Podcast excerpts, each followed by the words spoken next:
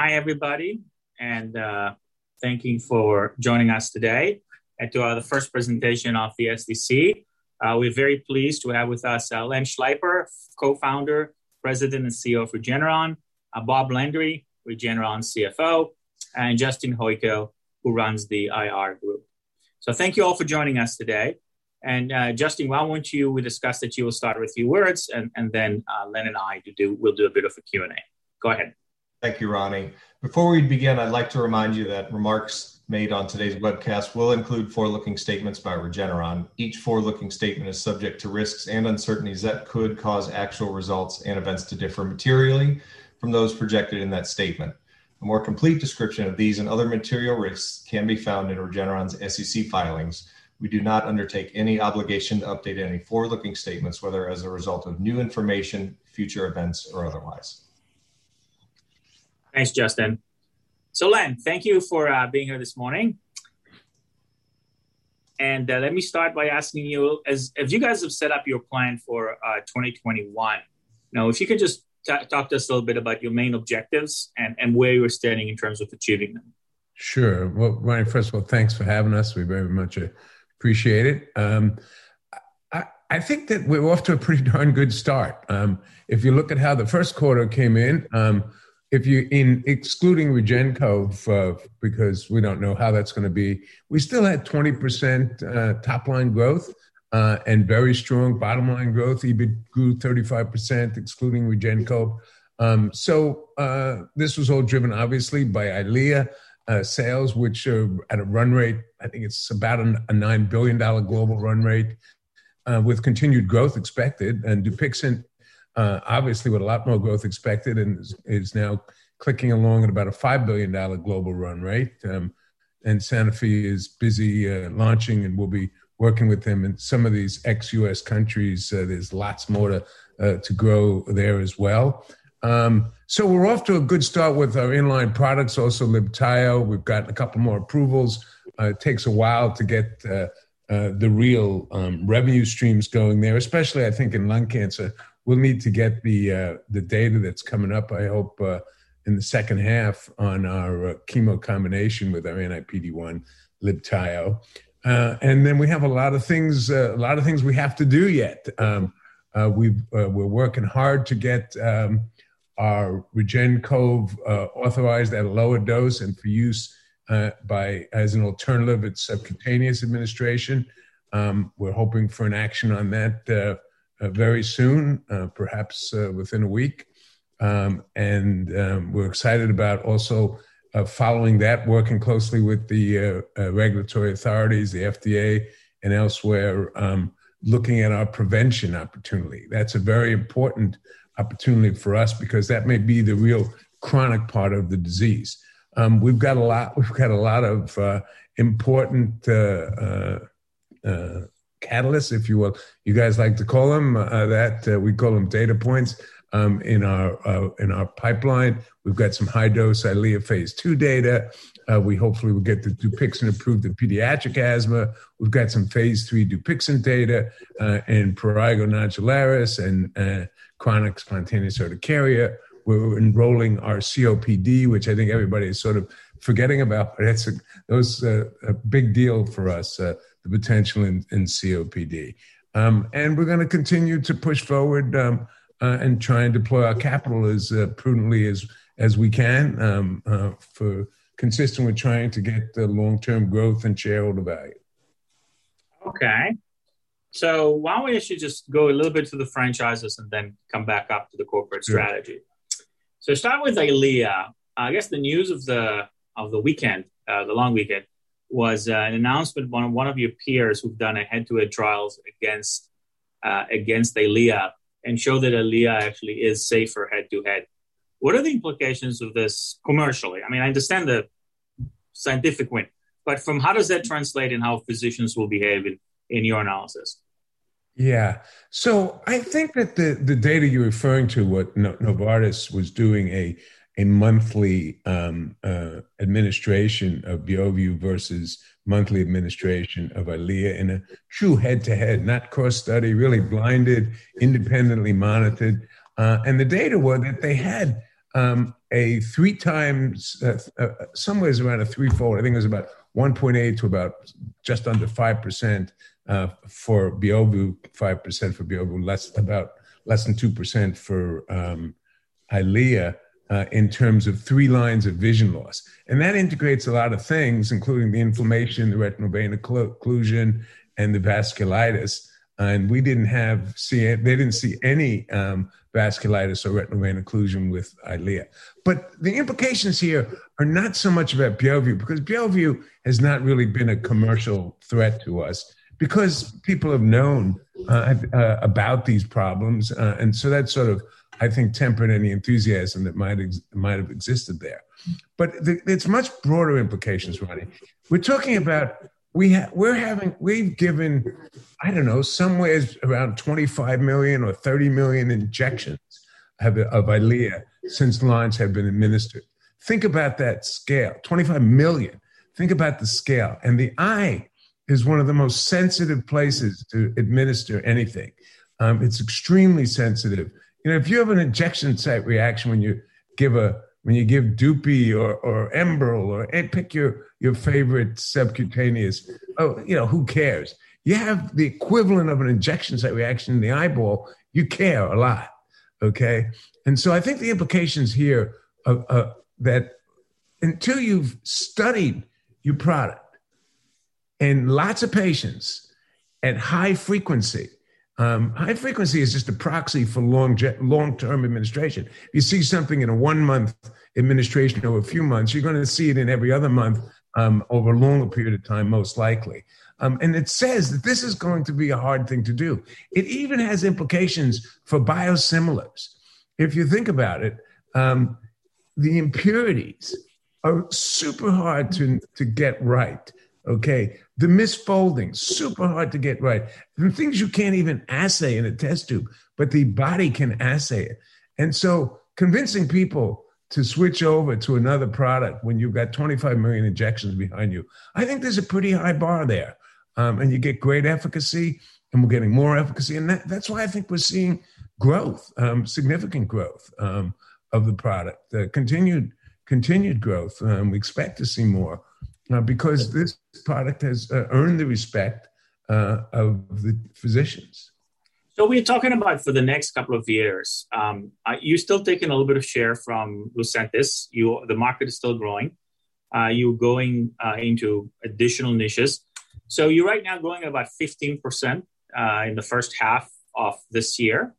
if you look at volumes using ASP as a proxy for price, if you think about the next couple of years, is this ballpark what we are likely to see, continue to see, or is this essentially some sort of a rebound coming out of the uh, epidemic and they should slow down over time? Yeah, it's a good question, Ronnie. You know, we don't like to predict forward um, uh, because directional. Pardon me. Directional. Yeah, yeah we, we, give you directional for sure, but we don't like to give you specifics because we don't necessarily have a better crystal ball, maybe not even as good a crystal ball as you have. But if you look back, what you saw is that the, the 15% growth, some of that was driven, uh, that you saw in the first quarter, some of that was driven obviously by um, the pandemic moving injections around, even potentially skipping injections because people were afraid to go to the doctor in that critical March timeframe uh, last year, especially in the large metropolitan areas like New York.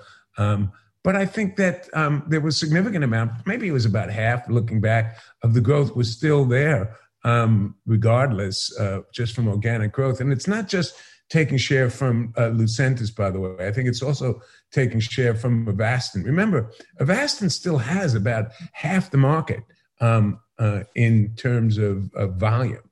So that's a pretty big uh, uh, group of, uh, uh, if you will, injections that we still are, are, are looking to convince people that Eylea makes more sense. Um, and so I would say, without giving you specifically, yes, I do see significant growth for the next several years. I'm surprised that you're saying Avastin is that high. I thought 50% was like the number three years ago, and now it's going to be materially lower. If it's still, let's, let's, I don't care if it's 50 I, 40, I don't keep exactly, but, yeah, yeah. but it's significant. It's significant. So I, am guessing the inflammation data, especially since uh, Lucentis or Avastin is injected much more frequently than than Eylea, um, that should be able to be a, a, reasonable high quick impetus for those physicians to use to use less of that given the inflammatory signal you're seeing with Beovu. I was wondering if, if you guys looked at this directly in um, in uh, surveys or some other work and convinced convinced yourself that indeed physicians are going to use less of Avastin? Well, we're seeing less and less of Avastin being used. We see shortages periodically. Very recently, I think there was some question about a syringe problem at one of the major suppliers. We got word mm-hmm. about, you know, you hear these things. Um, there are people who are still committed to Avastin. They just think that um, it's a, a, it's the right choice, at least to start out with. Um, it's not the way we see it. Obviously, it's not the way many many people see it. Um, um, but I think more and more that there are these concerns about inflammation. Uh, that you know you, are dealing with a, a, compounded product there, um, which doesn't have the same level of post uh, uh, monitoring. You know, we monitor uh, uh, literally every week. We monitor how many reports of intraocular inflammation are out there. And, you know, we can pick up a couple per 10,000 on a reporting basis. If it spikes up to five per 10,000, you know, alarm bells would go off like crazy. And we've had that once or twice over the course of the last decade. And, and we tracked it down last time to a syringe batch. So we're very careful about all this. And th- there's less of that that goes on, if you will, uh, for Avastin. There's some by the ASRS and, and others. But I, I don't know. I think that um, people are more and more understanding the value of a product that can deliver the efficacy that Eylea can do, um, as well, frankly, as the safety after 25 million injections. Uh, that's a it is a high bar. Okay. So would would the adoption of biosimilar Lucentis be a bit of a, a bit of a test? I mean, physicians who've used Lucentis for a year switching to biosimilar, would that be a test for the willingness of the market to consider safety, to consider longevity of experience before they use biosimilars? Yeah, I think it will be interesting to look at that. Um, but each molecule, of course, um, is, is, a little bit different. Our molecule is a little bit harder to make, a little bit more complicated uh, because it's not an antibody fragment, it, it's a receptor based molecule. And so that's a little bit trickier, but I think it'll be some proxy to see um, how much I think biosimilar Lucentis will compete against Lucentis primarily. Sure. So you're right; it'll be some proxy to see how uh, how a biosimilar does. But I think that each one, and even literally each biosimilar manufacturer, may have to be uh, uh, evaluated. And I think people aren't going to go head first into something until they see some uh, evidence that uh, you can give large scale. And people have to make think about it. You have to make these things at, at the multi-million injection scale. That that's a, a big deal. All right. Let's switch over and talk about Dupi a little bit.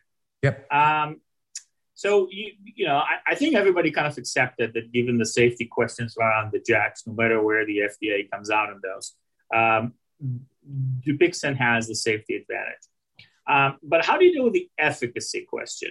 Uh, you know, I, we would argue that they have a larger impact uh, and more action on itch versus versus Dupi.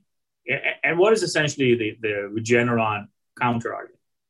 Yeah, I mean, look, I think when you're treating people with atopic dermatitis, which is a serious disease but not a life threatening disease, and you're treating many, many children with this disease, okay? Um, safety, safety, safety is going to be a very big part of the decision making here. This notion that because you take it by mouth makes something safer, I like to say, well, you can take cyanide by mouth, okay? It doesn't make it particularly safe. Um, and so the route, it's not the route of administration that matters, but there is some education that still has to go on. For example, when we first launched Dupi, a lot of doctors thought of it as a biologic. A lot of dermatologists thought of it as an immunosuppressive because they thought of, of, of atopic dermatitis as an immunologic disorder, like they thought of psoriasis as an immunologic disorder. So they thought you had to immunosuppress. Well, that's not the case with Dupi. It's not the kind of immunosuppression that you see with psoriasis and with you see with rheumatoid arthritis. So if you want to th- talk about a proxy here, the uptake of the JAKs in psoriasis or, or, or, or, let's say rheumatoid arthritis, where there's approvals, is sort of a measure. But there you're trading oral for injectable, both having immunosuppressive. So that's sort of like the best case for oral, if you know what I'm saying. But when you're trading in, in when you're dealing with the type 2 immune immunologic reactions and you're trading oral uh, bio, uh, uh, injectable for oral and and getting with that trade you know you're getting a couple of outfielders thrown in meaning you, are getting uh, you're getting uh, immunos true immunosuppression you know you can't be all things to all people you can't treat rheumatoid arthritis with a JAK and atopic dermatitis and then when you treat atopic dermatitis, not have the bad effects that you get when you do the immunologic suppression of the type 1 part of the immune system. So I think that it is a hard sell. The other thing is, is that the JAKs have nothing um, on the comorbidities like asthma, nothing on the comorbidities like nasal polyps with chronic sinusitis. So this allergic constellation uh, that people have is, is going to be treated uh, more with an agent like Dupi than lives with a JAK. So safety and the and the breadth of of the comorbidity effect, I think, is going to continue to grow. Having said all that, the penetration is very low here, Ronnie. Uh, if you look at it, you're talking about single digit type penetration, other than maybe double digit in the in the uh, rhinosinusitis world for other reasons. But low penetration, okay, people are still a little bit hesitant means there's a lot of room to grow. So even if there are other agents that come to market, I think there's there is an opportunity for the market to grow. Um, and so, and we've seen that if you look back with that's what happened with psoriasis, that's what happened with rheumatoid arthritis. But Dupi has a huge lead.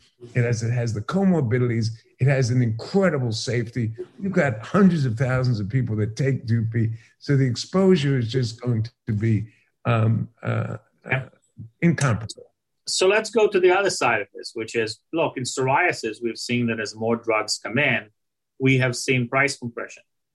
Uh, we should we expect as we get three, four, five drugs approved in atopic dermatitis over the next five years to see similar price compression in this category? Well, look, we, we've tried to have 90% of commercial lives um, that are, can get access to our drug. Um, and we're doing a great job uh, with uh, with Dupi in that regard. Will, could we see some gross to net erosion as new entrants come in and the category matures? Sure, but you know we have great market access, uh, and we're continually improving the quality of that. Regeneron and Sanofi have been good actors on price. Um, we'll respond um, to the market forces as we need to. Um, but I think being very large being have such a long head start, being able to address comorbidities, I think we'll get the access we need and the price that's fair. Gotcha. Uh, Humira suffers from from competition, but it somehow still continues to grow every year. Um, so let's move over and talk about the great antibodies. So first, I gotta tip my hat off to you guys. You've been right all along, not only on on developing this very quickly, but what it required to stay in the market longer term, as we've seen from the FDA uh, decision uh, to leave you as the preferred product in, in the markets uh, where some of the more aggressive variants are, are present. So, you know, George and his team definitely deserve the full kudos here. The question I have here is why is it not used more? I mean, there's been a lot of discussions around the use of antibodies, and it seems that all the efforts have gone into vaccines. So, so you know, what is your game plan to get, to get it used? This is a spectacular question. Um, it's one that history will have to judge um, how we did in this world. Um, had we priced this drug, no matter what we priced the drug, okay, um, whether it would be a dollar or a million dollars, people would have said we mispriced it, and that response that's what why there was no uh, uptake. Of course, now that there is no pricing because the government um, gives it away for free, so we can take that off the off the ledger. It has nothing to do with pricing. So why is a drug? And let's just review. Why is a drug that has seventy percent reduction in inarguable phase three data, 70% reduction um, in the risk of hospitalization or death, okay, without any significant safety concerns, okay, rare anaphylactic type, very rare, controllable, some injection infusion reactions. How can this be that it's not being used and why? And I think it's multifactorial. I think that part of it started from the fact that we probably did save uh, former President Trump's life, and the fact that he went around and people and people admitted that there are certainly people who reacted negatively to him running around touting that Regeneron saved him because he was also touting hydroxychloroquine and things like that. And I think there was a reaction. Well, he doesn't get to determine what's good. We, the academic community, get to determine what's good. But now we have all this data, and it isn't like open arms. Could it, it part of it was people were nervous uh, because you had to give it by intravenous injection, which meant you had to bring infected people to the hospital, and they thought that they wouldn't have an ability to deal with them. Part of it, I'm sad to say, is that you know people rationalize a lot of things, but there was no economic incentive because normally there's an economic incentive for institutions because they make some money based the way drugs are reimbursed if a drug actually costs something Okay, when a drug is free, they, they don't make any money. And the reimbursement rate, which has now been raised, was such that many institutions thought they were losing money. So when you lose money and you don't make money, and the academic community sort of is, well, we're not so sure. After all, what does Trump know? That kind of thing. When you put all that together, and, and it has to be given by IV, it is one of the great disappointments that it, it, it, tens and tens and tens of thousands of lives uh, have been lost unnecessarily, in my view, because of lack of full deployment of the monoclonal antibodies. Oh, okay, so that's the past. Yes. Now, what about the future? Let's go. I'm sorry. Yes, the future is two things. The future is subcutaneous administration, and we are uh, hoping that the FDA will act on that um, as a potential alternative. I think everybody will always prefer IV because you get that instant benefit. But if it's going to be a delay or what have you, we're hoping we can get to subcutaneous administration at, at a lower dose where you can give it uh, by just four shots sub, under the, under the skin and you're done. So that's one thing. But the big thing, what we're seeing a tremendous amount of uh, use now from a compassion use point of view, is the people who don't respond to uh, vaccination people who are immunosuppressants, people who have immunosuppressive disease, people with organ transplants, cancer patients, myeloma patients, lymphoma patients, people on a variety of immunosuppressive drugs for a variety of diseases mm-hmm. like immunologic diseases, rheumatoid arthritis, things like that. Many of them, and we estimate there's at least several million in the United States who do not respond despite repeated vaccination. And so we have data now, already have data um, in our prophylactic phase three study, where you can prevent spread the way we did the study, Ronnie. It was a very George and his team did a fabulous job on this. They they looked at household contacts of uh, somebody they, somebody was infected, and so they administered in a placebo-controlled manner to all the members of the household, and they showed that you blocked infection by eighty percent and in fact, after the first week, that protection was 90%. So it was 80% overall, 70% in the first week, 90% thereafter. So giving an antibody, just giving an antibody before you're infected, before you're infected, is really quite an amazing thing. And what this told, told us is that, first of all, the earlier you give our drug, the better. And the, the chances that it's going to make a big difference when you're already hospitalized and on a ventilator, we don't have that data, but the chances of that happening, I think, are small um, you know, maybe we'll see something, but I, I, I would be betting somewhat, uh, you know, conservatively on that. But the earlier you give it, such as in the treatment setting, or it, where you can where you can literally save people from going in the hospital or dying, or in the prevention study, where you can block people from getting the disease. And by the way, you can block the number of weeks that they shed the virus dramatically. So you, you not only block them from getting symptomatic infections, you block them from spreading it. I think this is could be a godsend for people who don't respond. And that's where we think the chronic um, long-term opportunity is here. Assuming that this virus behaves like the, let's say, a flu, where it's around, and it's not a pandemic, but it's it's still, you know, there. That's the big opportunity. So that's the one we're turning to next with the FDA. Okay, so give me a little bit of feel for the commercial plan. What are you going to do? You're going to look for the professional societies to incorporate that into the guidelines for treating multiple myeloma. You're yes. going to incorporate, you know, uh, you're going to, what is, you're going to look for some sort of recommendation from CDC. What is the, how are you going to get this thing commercialized? Yeah. Interestingly enough, if we have a prophylactic and a chronic prophylactic indication, where you can give it, let's say, monthly by sub Q, maybe even self administered, um, but subcutaneous periodic injections to people who don't, you, know, people are panicked. Uh, we, I had just yesterday somebody who begged me to, how can they get on the drug because they've had a heart transplant and they're locked up in their house. They take no visitors. They got vaccinated. They got no response because of the immunosuppression with the organ transplant. And they're desperate to get something like this. So, assuming we can get this uh, approved, which I think there's a very good likelihood there. yeah. We have very strong data. Um, then I think we have to focus on those doctors that treat these patients the people who treat the lymphomas, the myelomas, the cancers, the people who are involved in organ transplants. So it is standard of care that if you have a lymphoma patient, you know you're going to vaccinate them against everything you can, and you're going to give them. For if you've got chronic uh, uh, common variant immunodeficiency who get IVIG on a regular basis. They would li- like to take this drug on a regular basis. Um, and I think there'll be a lot of patient making sure that this happens. I think the marketing here is like a whole different campaign because you're now treating people. It's sort of like it's an. You can think of it as a passive vaccine for those people who won't respond to the active vaccine. Okay, so you know you, you know you know us analysts, we always like to see some traction. Uh, what is the kind of the first professional society where you're going to go after with this indication to the extent that was decided already?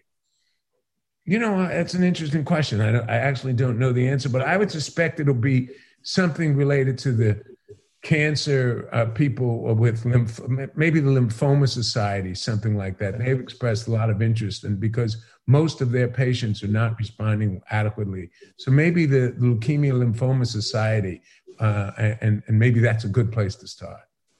Robert, I noticed that you were were you planning to say something? You're on mute, so I don't know if you were had a thought that you want to do it. Listening intently, Ronnie. Okay. nodding my head in, in all instances. Okay. He's quickly quickly up, updating his internal models, just like you are, based on what I'm saying. I, I, I do want to be clear, Ronnie, that we, we don't have the preventive indication. I got it. I got it. Got it. But yep. we are expecting the sub Q treatment um, lower dose, hopefully very soon. I mean, we're not expecting, we can't say what they're going to do, but we're certainly expecting action by the agency soon. So uh, Got it. crossing our fingers on that. Got it. And you do have the prophylaxis indication. So, you know, just targeting it with a sub-Q indication does not does not mean you're marketing the excess of your label. You can go to market and, and talk to physicians on the idea of using prophylactically for people who don't respond with the label you got. No, not until we have an authorization there. Or okay. We can't promote this off label. No, we cannot. No, I was wondering if you have the label. Does your current label would once you no, our current label does not does not include prophylaxis. Ah. Only treatment.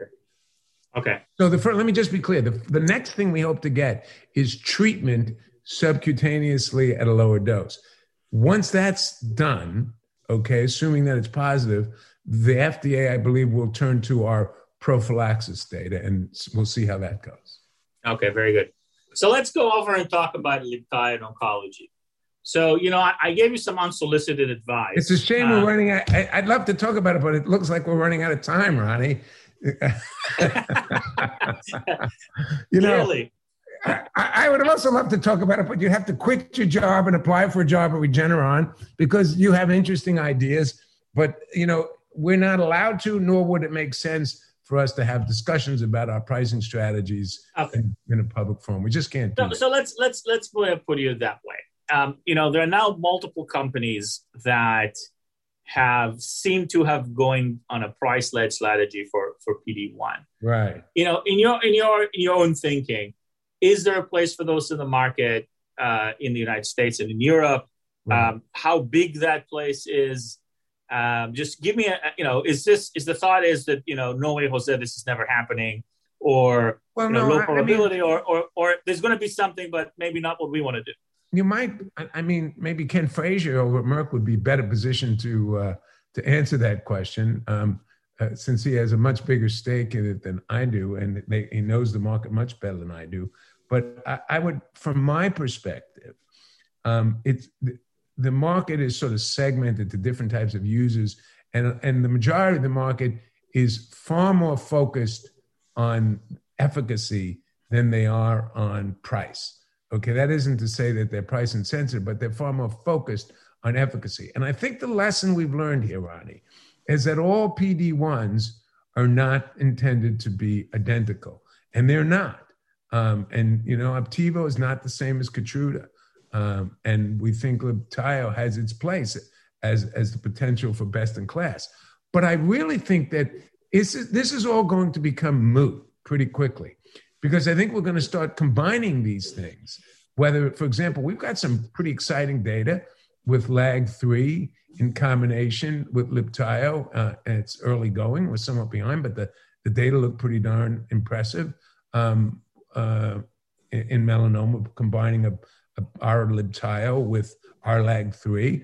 We're, we're dosing up um, combinations uh, with our co-stims, our bispecs, uh, Libtayo is a backbone. So I think that actually it's going to become moot because it doesn't matter whether you could give away the, the, the PD1. If you combine it with a co-stim, you get the pricing on the co-stim. So, or if you com- if you're combining it with LAG3 together, you get a single price. Who cares? You can ascribe, you know, what the market says it's worth. I think that our strategy has always been that we have to put together things um, which gives us a competitive advantage. Right. So let's talk about some again, of the. We, will look for your we'll look for your advice again when we have some combinations uh, ready to go and see how you would price them. Yeah, I think you'll get it even if you don't ask for it, but that's a different issue. uh, uh, so let's let's uh, move ahead and talk a little bit about the CD28. So I've been reading some of those papers, and look, I mean, pretty innovative stuff. Um, and I guess the question is, in your mind, uh, what is the proof of? Con- I mean, you got two different ideas going on. One of a combination with PD ones, the other one a combination with the CD3 bispecific. Uh, right. And I guess I got two full questions. The first one is, when are we going to see? When are we going to see the proof of concept? You, have told us you're going to see early data from the P- PSMA CD28 with Libtayo in early right. 22. Is this going to be enough data to demonstrate the added benefit of adding the co-stim on top yeah. of Libtayo, or that's that's later. You know, I, I always have trouble being a, a, a, forecaster. You know, you you drive out, you say, "Let's go look at a beautiful sunset," uh, and it rains. Uh, okay, so um, it's hard to predict the future until the future actually arrives. But I'll say this: the animal data that you you've looked at are strong. Um, the first important thing to remember here is to do no harm, to make sure that we can get into dosing um, without creating a CD28 superagonism, uh, which, as you know, has resulted in you know a catastrophe uh, in years past. And we were able to do it in animals and toxicology studies. We've gotten through multiple dose escalation cohorts, and so far we see no evidence of CD28 superagonism. So that's a actually for us is kind of a important first step. Um, but beyond that, you know, we hope to have data. Maybe the end of the year uh, could be more likely. Maybe it's in early 22. But you know, it's one of those things you won't have. You you you get it when you when you get it, um, and you can't rush this. And you know, we got a little setback, I would say, in recruitment because of COVID, um, like everybody else did. But now it's moving again. We've got three of them in the clinic with more coming. We've got to do lots of combinations, combinations with our CD3 based bispecs, combinations with Libtayo, different targets. Um, I think we the, the, animal data suggests that we will get there, um, but we'll have to see and wait for the data. I wish I could tell you a date certain. No, I'm not. I'm, I, let's let's leave the dates aside. I mean, the question is, when you first released the data, would it be will there be enough there for us to be able to look at compare that data to you yes. know libtayo alone yes, or yes, pd1 yes, alone and say okay this adds some efficacy oh, okay so you raise a great point one of the most frustrating things i think about cancer development is the lack of control groups Mm-hmm. People come in and they say, geez, our drug, you know, has a 50% response rate. And the, the established drug only has a 40% response rate. You know, these cross study kind of comparisons don't really tell you all that much. And so, one of the things in cancer you look for is single agent activity. Okay. But the problem is, is that you really don't expect single agent activity with this class of drugs. So, one of the strategies that we've done is we've gone in cancers where, when you combine it, let's say, with Libtayo or combine, you know, that you're in a setting where the background response rate for Libtayo is so low that the answer would be yes. If you saw what we hope to see, you'd have a pretty good uh, belief that it was due to the uh, CD28. We, I, I get your problem. I com- I congratulate you for thinking about that. I kind of hate uh, when the when the communities at large, whether they be academic, industrial, uh, uh, analysts, buy side, whatever, go crazy over uncontrolled data and saying, well, our 22% response rate is better than the 15% response rate you know, by single agent. That doesn't do much for us. It's got to okay, be clear cut. And but the point is that you. It sounds like you're telling me is that you've picked cancers where the response rate to the to, to PD ones is low enough. Yeah. That, that, that if you have a, sign, a signal, we should be able to see it when you report the data. Yes, like like in prostate, for example. Um, Got it. Got it. Okay. Okay. So since so fantastic, really looking forward to that one. Um, let's talk we are, we are too. I'm sure. Uh, sure. Let me uh, let's follow up on a few of your uh, uh pipeline. I want to just touch on two. Uh, first, you kind of highlighted this before the Intellia uh, data coming out with a proof of concept for CRISPR use in ATTR. Can you talk a little bit about this? what is this program? What will the first data point show or not show? And, and kind of what is your arm and leg in this in this project? Yeah. So I don't want to talk too much about this because this is really important, obviously, to our good friends at Intellia. Um, we have a 25% interest in this particular molecule, but more importantly, we have a long pipeline of opportunity. So to us, this is very, very important as a proof of concept um, for us. Um, it, for Intellia, it's not only a proof of concept. If it works, it'll be a proof. Uh, for a specific market opportunity. For us, you know, the market opportunity is almost less important than the fact that we have, we have a huge pipeline of opportunities from them. So if you can safely in humans um, use CRISPR uh, genome editing technology, that opens the door for huge opportunities. Their study enrolls, I think, uh, just under 40 people.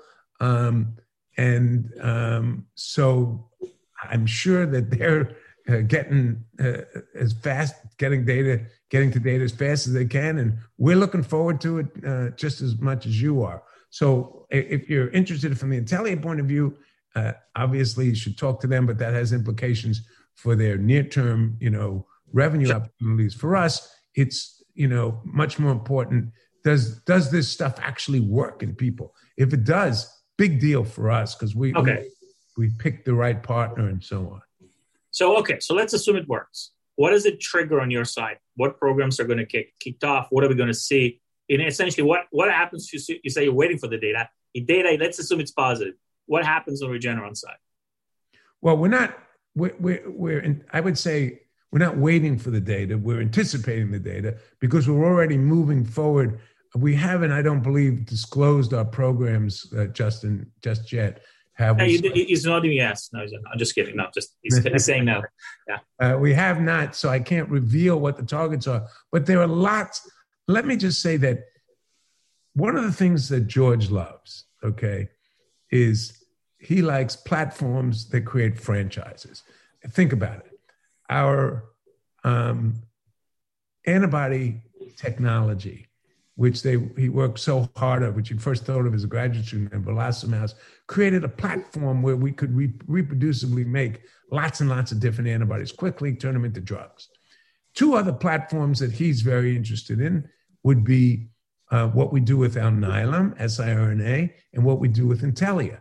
Um, siRNA already has proof of concept, um, so we're moving forward, obviously. but we think that um, if Intellia gets it, that will create a platform for us, and we have broad rights to get a lot of different programs um, going with them. So, um, uh, you know, it's a pretty, uh, it'd be a pretty important moment for us if it all works. So, cross our fingers for that one. Okay, uh, we got uh, a few um, a few questions on the on the, from the audience, and I'd like to hit one of mine. I'll go to that.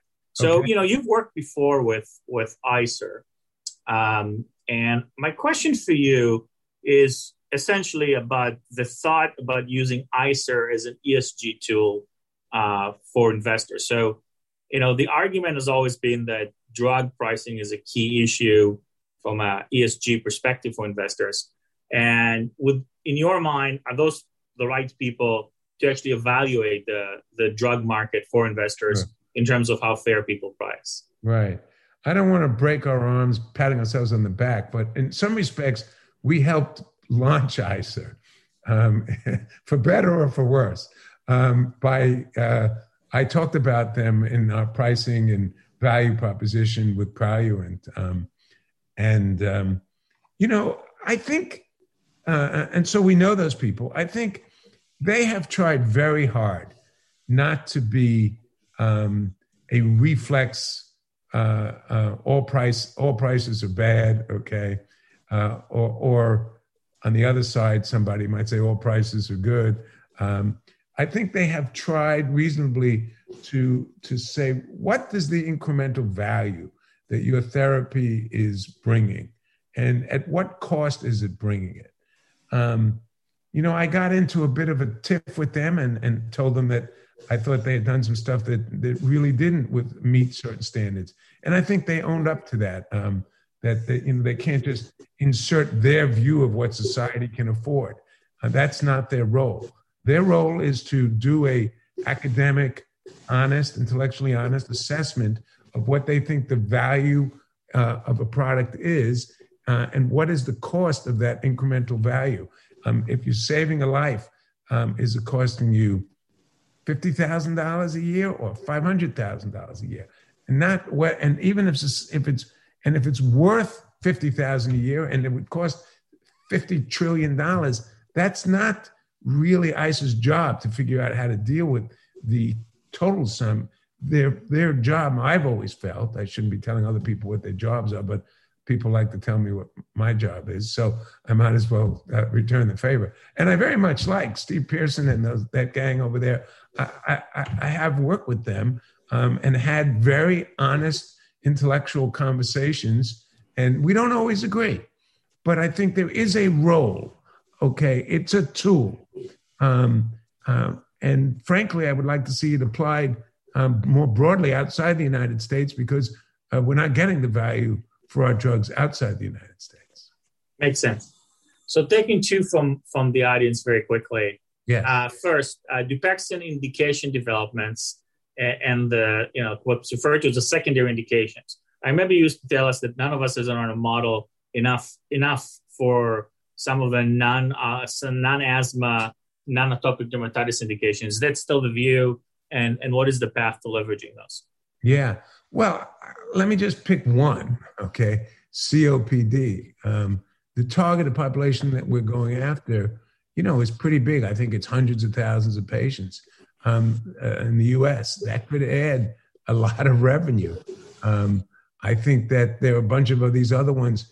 Um, and the more that you add them also, the more that it's hard, it creates this moat, if you will, um, where it's harder for competition. Because if you can offer only atopic dermatitis, but you can't offer COPD or asthma or rhinosinusitis or what have you, um, or I'll give you another one that you, you, you, we're all underestimating, in my opinion, which is eosinophilic esophagitis. Um, it's a, I think it's an underdiagnosed uh, uh, condition that's undertreated and has does not have great treatments. We have great data. We expect, I think, to be able to file what sometime around the end of the year once we have what we need. Um, is that right, Justin? You're on mute. Yes, you're shaking your head. Yes, that's correct. Correct. We expect final phase three data this year. Yeah, so that's an important one. Um, and you know that puts us into the food allergy sort of business a little bit. Um, so I do think that there, you know, there truly is. People used to, you know, people used to talk about platforms. I talk about platforms of technology. Now people people always talk about pipelines, and this is a pipeline within a single drug. Um, you know, it's it's it's sort of like well, if we had a different drug for asthma, okay, you know, you might value it this and then a different drug for atopic dermatitis and a different drug for COPD and a different drug. But instead, you know, everybody gets a little intellectually lazy. They just lump it together and say, ah, well, think it's this big. But I don't I don't think that's sort of a fair way of looking at it. I, I do think we don't project it. Uh, Sanofi, uh, our partner Paul Hudson has their views. They've made their views known publicly. We don't have those public type of assessments, but we do think it's going to be uh, certainly bigger than a bread box. Uh, it's already running at a five billion five billion dollar clip, um, and so and I think it has tremendous growth yet. Okay, um, since you mentioned allergies, uh, we are expecting, I guess, in the third quarter, the data for um, the antibody cocktail for allergic rhinitis. Right. Uh, can you can you talk a little bit about this product? Right. Uh, path to submission, market potential. Um, what is the potential for this product? Yeah. So without speaking about the specifics of this product, we, let, us talk about our general approach to um, allergic diseases, of which allergic rhinitis is an important one, for which people take allergy shots, what have you. What we've established, and this George is another one of part of his genius, is that you know everybody made this too complicated. Um, what causes allergies? It's primarily IgE re- uh, reacting to the allergen instead of IgG. Um, and it, and what's the the goal? What is the goal of uh, desensitization, Ronnie? The goal of desensitization is to build up IgG levels higher than IgE levels by slowly giving exposure without risking anaphylaxis and doing it for a couple years so that the IgG levels protect you and get to the allergen before your IgE does. And we've shown we can put people in a in a chamber and expose them to cat dander um, in a controlled chamber, and people who are allergic and their FEV1 drops. Um, and they really get symptomatic, and we have to rescue them. And we can show this dramatic effect if we treat them with an IgG to FeLD1, the primary uh, allergen. So th- this is what we're trying to do with the various, you know, um, birch type allergies, cocktail against the various BET V1, 2s. I don't remember, mean, all the specific allergens. But the, the general principle here is we can make IgGs, we can make a cocktail of them that bind to the allergens, the offending allergens, okay, and eliminate the allergic response. This will work. Now, what's the market opportunity for something like this? I don't know. Um, a lot of people uh, told us there was there'd be no market opportunity for eczema. Who's going to pay money to treat, you know, eczema?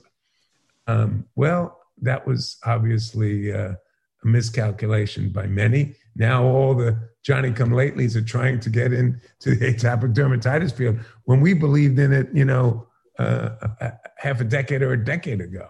So I think the same thing here. You know, some of these might be lifestyle drugs you know, if you have allergic rhinitis to a cat, some payer might say, get rid of your cat.